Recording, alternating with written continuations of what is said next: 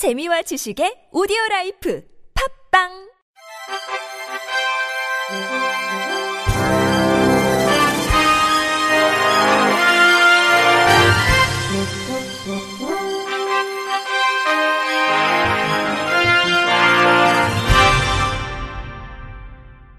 청취자 여러분 안녕하십니까? 6월 18일 화요일 KBS 뉴스입니다. 올해 1, 4분기 장애인 취업자 수가 9,299명으로 전년에 비해 34.9% 늘었지만 취업자 절반의 임금 수준이 100만 원대에 머무른 것으로 조사됐습니다. 한국장애인 고용공단은 이 같은 내용이 담긴 2019년 1, 4분기 장애인 구인 구직 및 취업 동향을 최근 분석해 발간했습니다. 취업자를 살펴보면 남성이 5,669명으로 여성 3,630명보다 많았고 장애 정도별로 보면 중증이 4,707명, 경증이 4,592명이었습니다. 장애 유형별로 보면 지체장애, 지적장애, 시각장애, 청각장애 순이었고 중증으로만 한정할 경우 지적장애가 45.2%로 가장 많았으며 지체장애, 뇌병변장애, 정신장애 등이 뒤를 이었습니다. 취업자 임금은 절반 수준인 49.4%가 100만 원대에 머무른 가운데 세부적으로 150에서 199만 원이 44.7%, 50에서 99만 원이 11.7%, 100만 원에서 149만 원 4.7%, 200에서 249만 원은 3.5%, 250만 원 이상은 1%에 그쳤습니다. 지역별 취업자 수는 경기, 서울, 부산 등의 순으로 나타났습니다.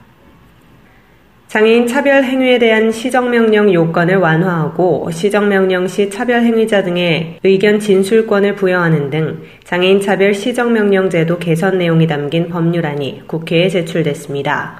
국회 과학기술정보방송통신위원회 소속 더불어민주당 이철희 의원은 이 같은 내용의 장애인 차별금지 및 권리구제 등에 관한 법률 일부 개정안을 발의했습니다. 당초 시정명령 제도는 인권위 권고에 사법상 강제력이 없다는 한계를 보완하고자 도입됐으나 요건이 지나치게 엄격해 제도의 취지를 살리지 못하고 있다는 것이 이 의원의 지적입니다. 개정안에서는 피해의 정도가 심각하고 공익에 미치는 영향이 중대하다고 인정되는 경우에 요건을 삭제해 시정명령 제도의 실효성을 강화할 수 있도록 했습니다. 또한 절차적 정당성 확보의 측면에서 피진정인에게 의견 진술의 기회를 필요적으로 부여하고 피해자 진정인 등 이해 관계인도 원하는 경우 의견 진술이나 자료 제출을 할 수 있는 내용을 추가했습니다. 외에도 법무부 장관의 인권위에 대한 자료 제공 요청의 근거와 시정명령 시행 시 인권위에 대한 필요적 통보 규정을 추가함으로써 기관 간 효율적인 업무 협조와 모니터링을 강화하도록 했습니다. 이 의원은 장애인 차별 행위에 대한 적극적 구제를 위해 도입되었음에도 10년간 단 두 차례의 시정명령만 있었다는 것은 납득하기 어렵다며 평등과 비차별은 인권의 근본이라는 점에서 장애인 차별 행위에 대한 권리 구제를 강화해야 한다고 강조했습니다. 한국장애인개발원이 장애인 복지 전달 체계의 혁신에 따라 신뢰받는 장애인 복지진흥 중추기관으로 자리매김하고자 다음 달 5일까지 신규 명칭 공모전을 개최합니다. 지난 1989년 설립된 한국장애인개발원은 보건복지부 산하 공공기관으로 장애인 관련 정책 연구, 장애인의 권리 보장과 자립 지원을 위한 일자리 개발 및 직업 재활, 누구나 편리하게 이용할 수 있는 유니버설 디자인 환경 조성 및 장애물 없는 생활환경 관련 사업, 장애아동 및 발달장애인 지원 사업, 장애 분야 국제 협력 사업, 장애인에 대한 사회적 인식 개선 사업을 수행하고 있습니다.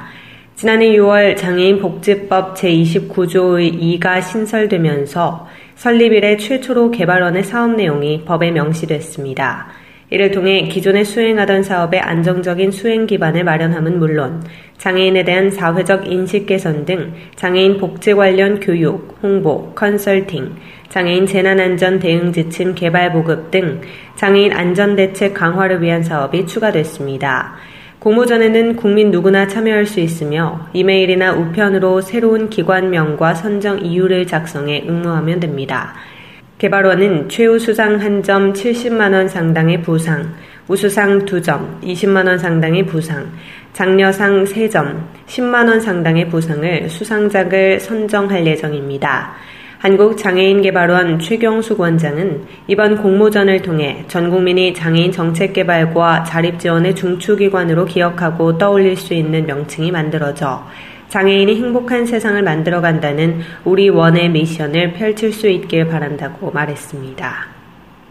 보건복지부가 어제 인하대학교 병원, 강원대학교 병원, 충북대학교 병원, 전북대학교 병원을 거점 병원 행동발달 증진센터로 지정했습니다. 발달장애인 거점병원 행동발달증진센터는 발달장애인 권리보장 및 지원에 관한 법률 제24조에 따라 지난 2016년 한양대병원과 양산 부산대학교 병원이 처음 지정된 가운데 지난해 9월 부처 합동으로 발표한 발달장애인 생애주기별 종합대책에 따라 기존에 지정된 서울과 부산을 제외한 지역에 추가로 지정하게 됐습니다. 거점병원에는 진료 조정자를 두어 발달장애인이 병원을 이용하기 쉽도록 안내하는 것은 물론 정신건강의학과, 재활의학과, 치과 등 필요한 진료 부서 간 협진을 용이하게 돕습니다. 행동발달증진센터는 자해, 공격 등 행동 문제를 보이는 발달장애인에 대해 행동치료 지원 계획을 수립하고 그에 따라 응용 행동 분석 등 근거에 기반한 치료를 제공합니다. 이번 지정은 해당 병원의 발달장애인 의료 이용 현황 및 발달장애 관련 전문 인력 현황, 유관 진료 과목 간 협진 계획의 체계성 및 중증 행동 문제 개입에 대한 치료 계획의 구체성 등을 중점적으로 심사해 이루어졌습니다. 새로 지정된 4개 병원은 행동치료 전문가 등 인력을 확보하고 치료실, 관찰실 등 행동발달 증진센터 운영에 필요한 시설을 구비해 올해 하반기에 개소할 예정입니다. 서울시 교육청이 법적으로 정해진 장애인 의무 고용률을 준수하지 않아 최근 3년간 약 12억 원의 고용부담금을 납부한 것으로 드러났습니다. 최선 서울시의원이 지난 14일 개최된 제287회 정례회 교육위원회 2018 회계년도 서울특별시 교육비 특별회계 결산 승인안을 심사하는 자리에서 이같이 지적했습니다. 시교육청이 제출한 자료에 따르면 최근 3년간 서울시교육청이 장애인 고용부담금 명목으로 고용노동부에 납부한 금액은 약 12억 7천만 원에 달했고 심지어 지난해의 경우 장애인 고용부담금으로 사용할 예산이 부족해지자 장애인 고용장려금 예산의 전용을 통해 고용부담금 부족분을 충당했습니다. 이에 대해 최 의원은 향후 서울시 교육청은 장애인 고용공단 등 장애인 전문기관의 자문을 통해 장애인에게 적합한 직종을 개발하는 등 장애인 고용률 제고를 위해 만전을 기해야 할 것이라고 강조했습니다. 한국장애인재단이 홍보 서포터즈 제15기 허브 메신저를 모집합니다. 허브 메신저는 올해 12월까지 재단 장애인 공익사업 취재를 기반으로 한 콘텐츠를 제작 홍보하고 장애인 인식 개선을 위한 온오프라인 홍보 활동을 하게 됩니다. 지원 자격은 재단과 장애인 공익사업에 관심을 가진 대학생, 블로그 및 SNS를 활용한 콘텐츠 제작이 가능한 대학생입니다. 신청을 희망하는 대학생은 다음 달 2일까지 한국장애인재단 홈페이지에서 지원서를 내려받아 작성한 후 이메일로 발송하면 됩니다.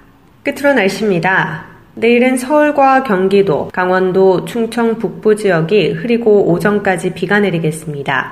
남부 지역은 맑다가 낮부터 구름이 많아지겠습니다. 예상 강수량은 경기 북부와 강원 북부, 서해 지역은 10에서 40mm, 서울과 경기 남부, 강원 남부, 충청 북부, 제주도, 울릉도 독도 지역은 5에서 20mm가 내리겠습니다. 오늘과 내일 비 또는 소나기 내리는 지역에는 돌풍과 천둥, 번개가 동반하는 지역이 있겠으니 시설물 관리와 안전사고에 유의하시기 바랍니다. 내일 아침 최저 기온은 16도에서 21도, 낮 최고 기온은 24도에서 30도가 되겠습니다. 바다의 물결은 서해와 남해 앞바다 0.5에서 1m, 동해 앞바다 0.5에서 2m로 일겠습니다. 이상으로 6월 18일 화요일 KBIC 뉴스를 마칩니다. 지금까지 제작의 이창훈, 진행의 조소혜였습니다. 고맙습니다. KBIC